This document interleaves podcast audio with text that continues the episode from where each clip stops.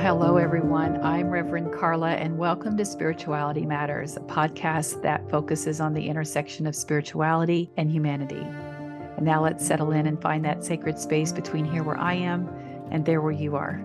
And let us be reminded that the holy transcends our physical bodies, and our time together is just as sacred and meaningful as if we were sitting beside one another. Okay, let's get started. Today's episode is entitled You Disgust Me.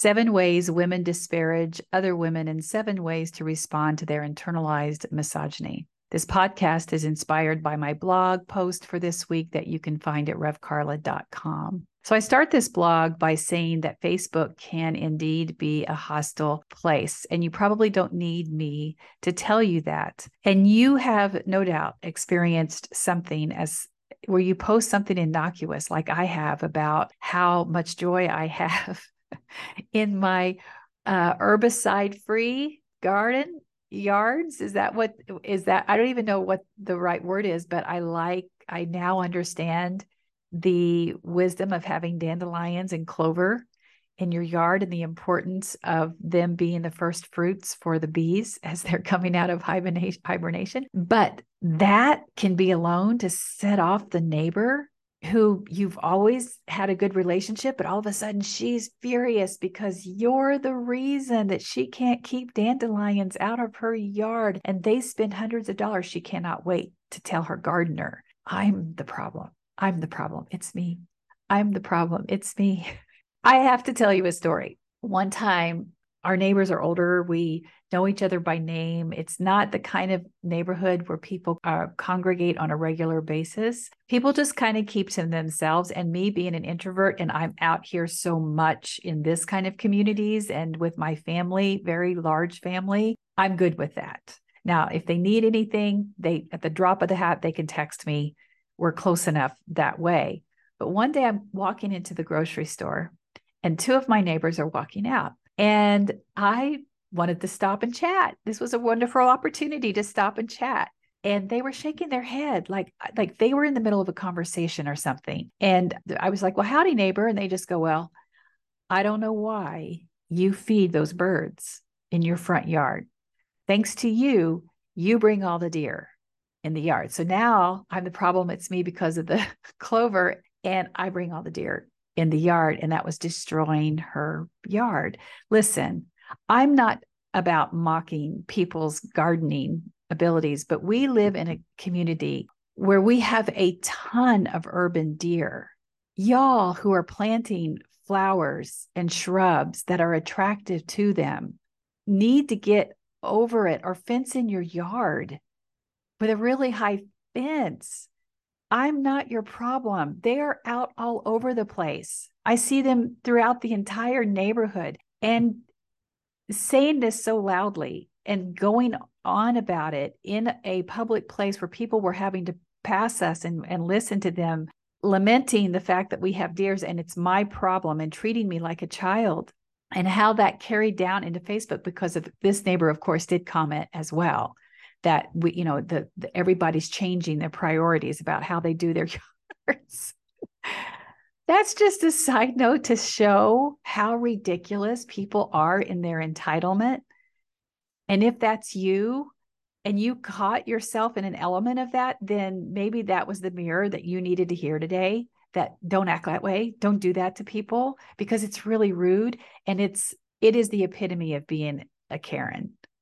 I'm I'm sorry, but it is, even though her name's not Karen. All right. So what we have seen since oh, even before 2015, when Obama was elected, you started to see the tension, but it really escalated with Trump. And we we know that. So if you posted a a picture of yourself holding a Black Lives Matter sign, which I would do, then all of a sudden I'd see I lost 100 friends.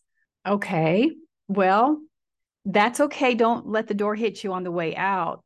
But sometimes, if what they posted was so toxic and dangerous, like a very much a misperception, intentional contortion of a picture that made it look like a Black person or a member of the LGBTQI plus community was committing violent acts towards somebody with a MAGA hat, and you could tell that the picture was photoshopped I would call that out. I would call them out. And the vitriol that would come back at me were with people who were my friends, people who were my friends. So the falling away of those people happened in sometimes in explosive, spectacular ways. And other times they just kind of walked out the door, as I did with some people. It's like, all right, I'm just blocking them. I don't need to see this. Or I also know what they're being taught in church and they want that, they believe that and we are not finding a common ground here. So it's time for me to protect my inner circles. And that's when I really started talking a lot about the importance of boundaries and how we have compromised who is in our inner circle based on our religious indoctrination. That's often part of this toxic patriarchal structure that teaches us that anyone who's in a position of authority has a right to our inner circle and they have a right to tell us what to do, what to believe, all that stuff and and now we're in a season of no more. No that's not how we're playing. This is this is not how we're playing this out. We're deconstructing from that and we're leaving it behind. And we also know that facebook played a significant role in influencing presidential election in america through the various uh, suppression of some news articles, the algorithmic news feed that determined what users were seeing. They actually admitted that they were part of spreading of misinformation and fake news. And so these politicized campaigns um, got top viewing over other over over their other things. We know that the Cambridge uh, Analytica scandal revealed how much personal data that Facebook knew had been compromised and yet actually contributed to it, cooperated with the harvesting of that information. So we know this stuff is going on, and we know that that has exacerbated these issues that divide us. And some people will say, well, before Facebook, everything was okay. No, Facebook, when it's used in its purest intent, be, can become a platform that can help us amplify our voices. Does that mean that you're not going to hit discourse? Oh, honey, just go look at what's happening right now on Facebook. Anytime I I have a video start to get a little traction, does it get hit? And I've never met so many random white fragile men who are so offended by a woman's voice, but they are because that's in their life. Women are supposed to be submissive and silent. Now, America has often been described as a melting pot, a blending of many cultures, traditions, and beliefs because of our history of, of migrants coming here, but that's not really the truth. We have a symbolic pot of humanity, but it's really been simmering for many years. We know this even prior to the C- Civil War. There's decades of stories of the historically oppressed pushing up against these barriers that were in these established patriarchal systems. And as the tension grows of, of people wanting equal rights, demanding equal rights that they deserve because they're humans, that simmering and that boiling melting pot became a slow boil because the marginalized continue to challenge the gatekeeping. Whether you want to look at the start of the Civil War to women's rights, to the civil rights of the 60s, to the LGBTQIA plus demanding their rights, we have a history of long fought for rights and being won in this country. And the entitled the those who had felt like they were giving up something like this pie only has so many pieces and in order for somebody to have rights that somehow they lost them which is just a complete contortion of reality they raged because they felt that they equated their entitlement as a, their right their god-given right to tell someone else how to live. And they felt that when they lost that right, that was a loss of a freedom. And they felt like that was an oppression on them. It isn't. It's an oppression on another person when you feel like you have the right to tell them how to live, how to show up in the world. But when you're indoctrinated from your white Christian patriarchal upbringing and you're preached this every Sunday and you hear it around your dinner table, it's very hard to let that go. So that's what happened. That's the precursor to Trump coming down that escalator and saying, I'm running for the president of the United States. And how, you know, history will tell our story about how a television star, a failed business person turned politician who ran on a campaign of xenophobia, homophobia, transphobia, sexism, and succeeded, how that happened in this country. And, and when he's got the spotlight on him, it gives permission for others to slither out of the darkness and openly express their rage and their phobic hatred that equality for others means loss of entitlement for themselves. So the pot just has been exploding these past, what, eight years. So this is a good time to talk about, and I've mentioned it a little bit in, in other podcasts about the fourth turning, because Facebook is not just the war zone, it's our entire country.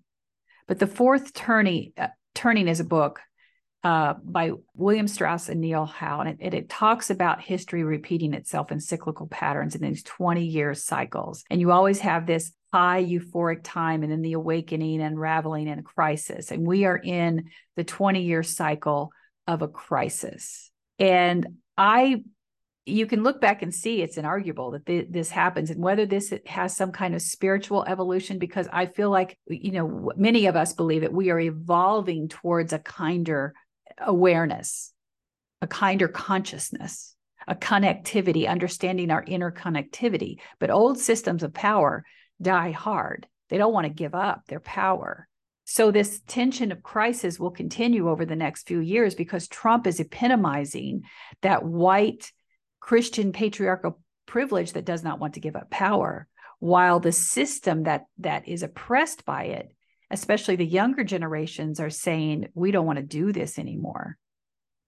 So in 2015 when i was i was accepted into seminary this truly was a defining moment. I was deep into my deconstructing but i also knew that if, if people knew that i was going to an interfaith interspiritual seminary instead of a christian seminary i knew that not only would i lose favor that i was going to become the outsider so i kept it low key for a while, but I began to write when I finally found my voice and I started healing. And that's what happens.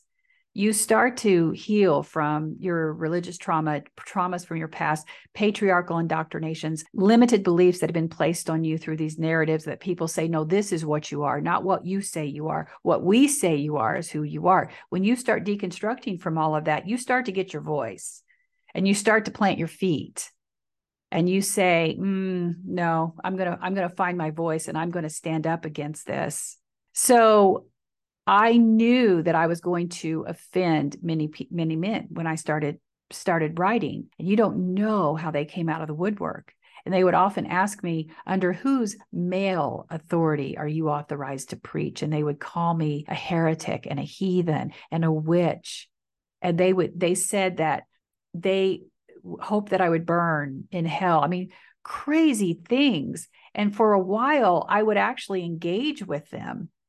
And then I realized that my needing to engage with them was a part of what I still needed to release because I was I was still being beholden and trying to explain them and trying to get them to accept me.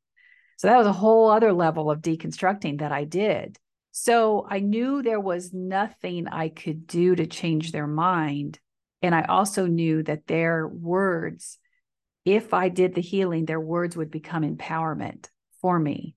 So, what really got me was the women who also would attack me, who were basically protecting the patriarchy that also suppresses them, that also oppresses them, but they don't care because they're high enough on that patriarchal structure that they're not getting splashed as much by this system and they don't care. Anybody that's trying to climb up behind them, they're going to kick them down or they're going to pour water on them, which is what that phrase means carrying water for the patriarchy. Here, here's your drink, and I'll pour water on other people so they can't get up this. I'll help protect you because I like my proximity to this power and what it gives me. So as time went on, we saw from the 2014 and 2015 this hate filled rhetoric, rhetoric continue to escalate until those who were that, that were negative far outnumbered those who were supported me. It wasn't that they were there, they were, they were just afraid. So I just went on a huge delete and block. I got rid of all of them in in my life and that's when i started again another level of hear- healing and finding my voice so that i could just ignore all their rhetoric and look over that and see the people who needed to hear from me that's was the start really of my social media accounts really taking off but one that really stuck out to me and i think this is important for all of us who don't realize how much harm we do to other women and how that is part of our indoctrinated beliefs, which is a woman I had was just, it was a harmless video. It wasn't even anything about current events or anything like that. It was just me showing me in my ordination robe because I was going to an ordination ceremony and we were always invited to wear our robes as well. And I was excited to do that. And so this woman posted, You disgust me. I disgust you. And she went on to say that my excessive makeup my makeup takes i think three and a half minutes to put on. This is this is about it. What you see here is is my makeup. I usually don't wear much more than this if ever. My excessive makeup my idiocy revealed in my childish posts she called them my arrogance for posting without a man's consent and my risking my entire family's salvation by not going to church and finally, by showing such disregard for the souls of others who would surely peril if they continued to follow me because I was a woman of Satan's. Wow. Wow. Besides that being like, there's no hate like Christian love, I remember reading that and going, I wear too much makeup. And it didn't hit me until later that the fact that that was my first thought showed me how far I had come in my healing because I didn't give a flip what she was saying about the fact that I was an idiot or that I was out here preaching without a male authority or that somehow my preaching was causing people to stumble in their faith. I knew all that was lies.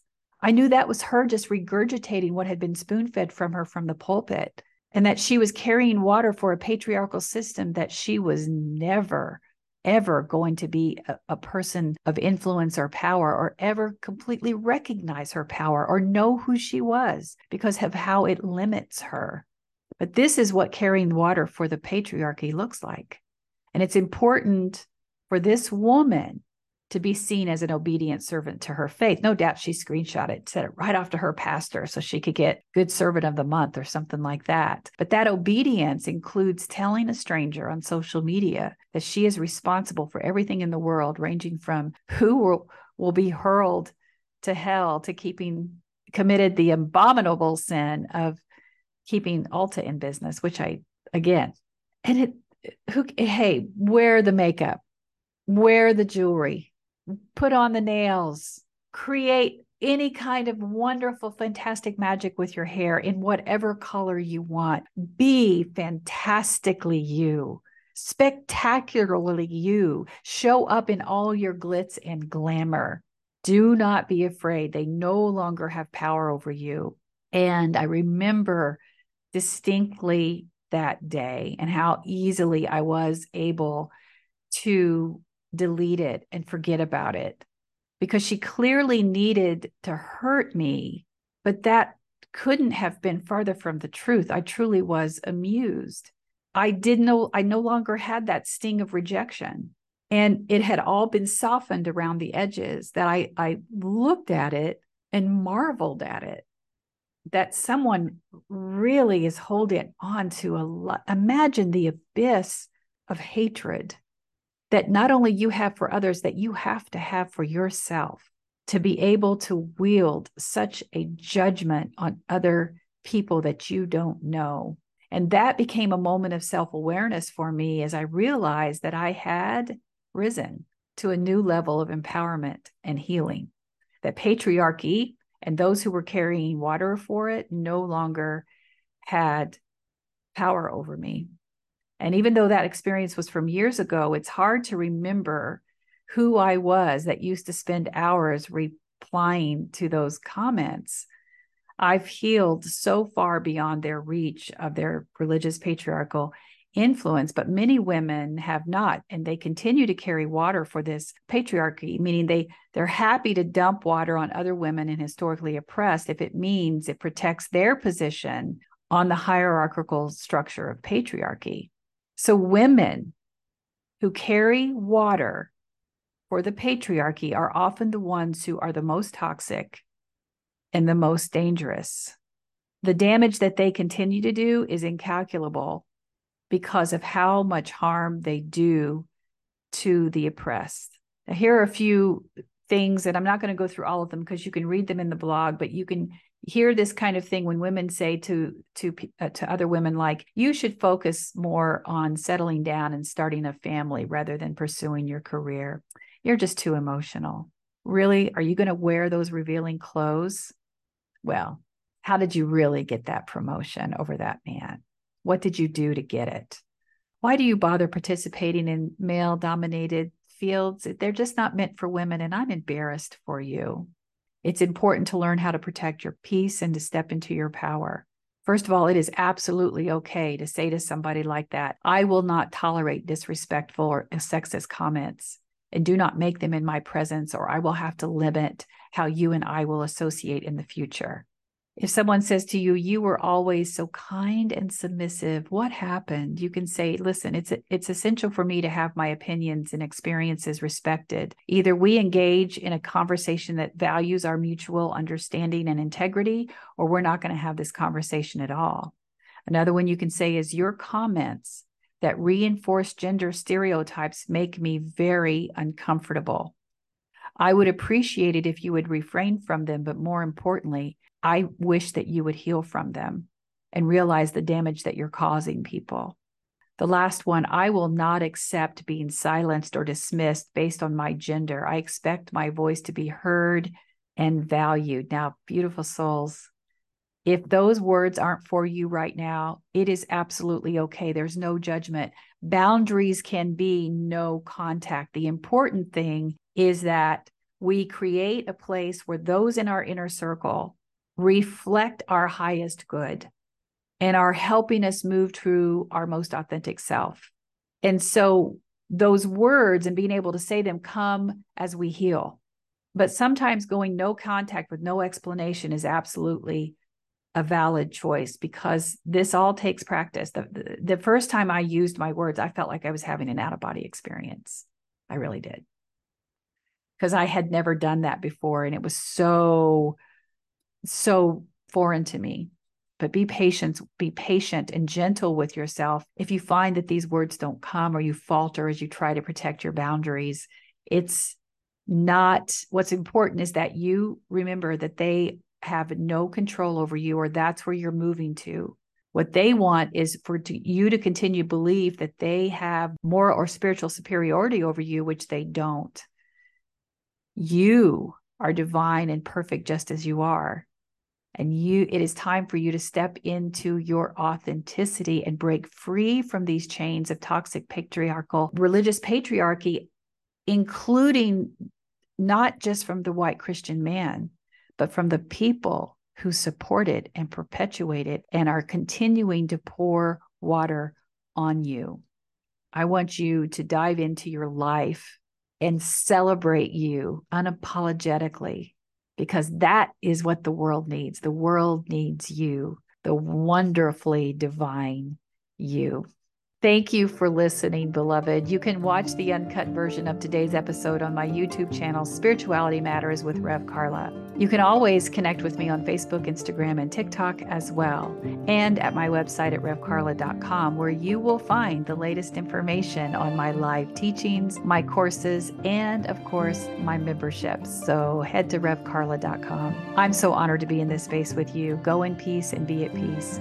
Go in love and may you be loved. Go and know that others are on this journey with you and you are not alone. You are seen and deeply and unconditionally loved just the way you are. Blessings on your week, and I'll see you soon.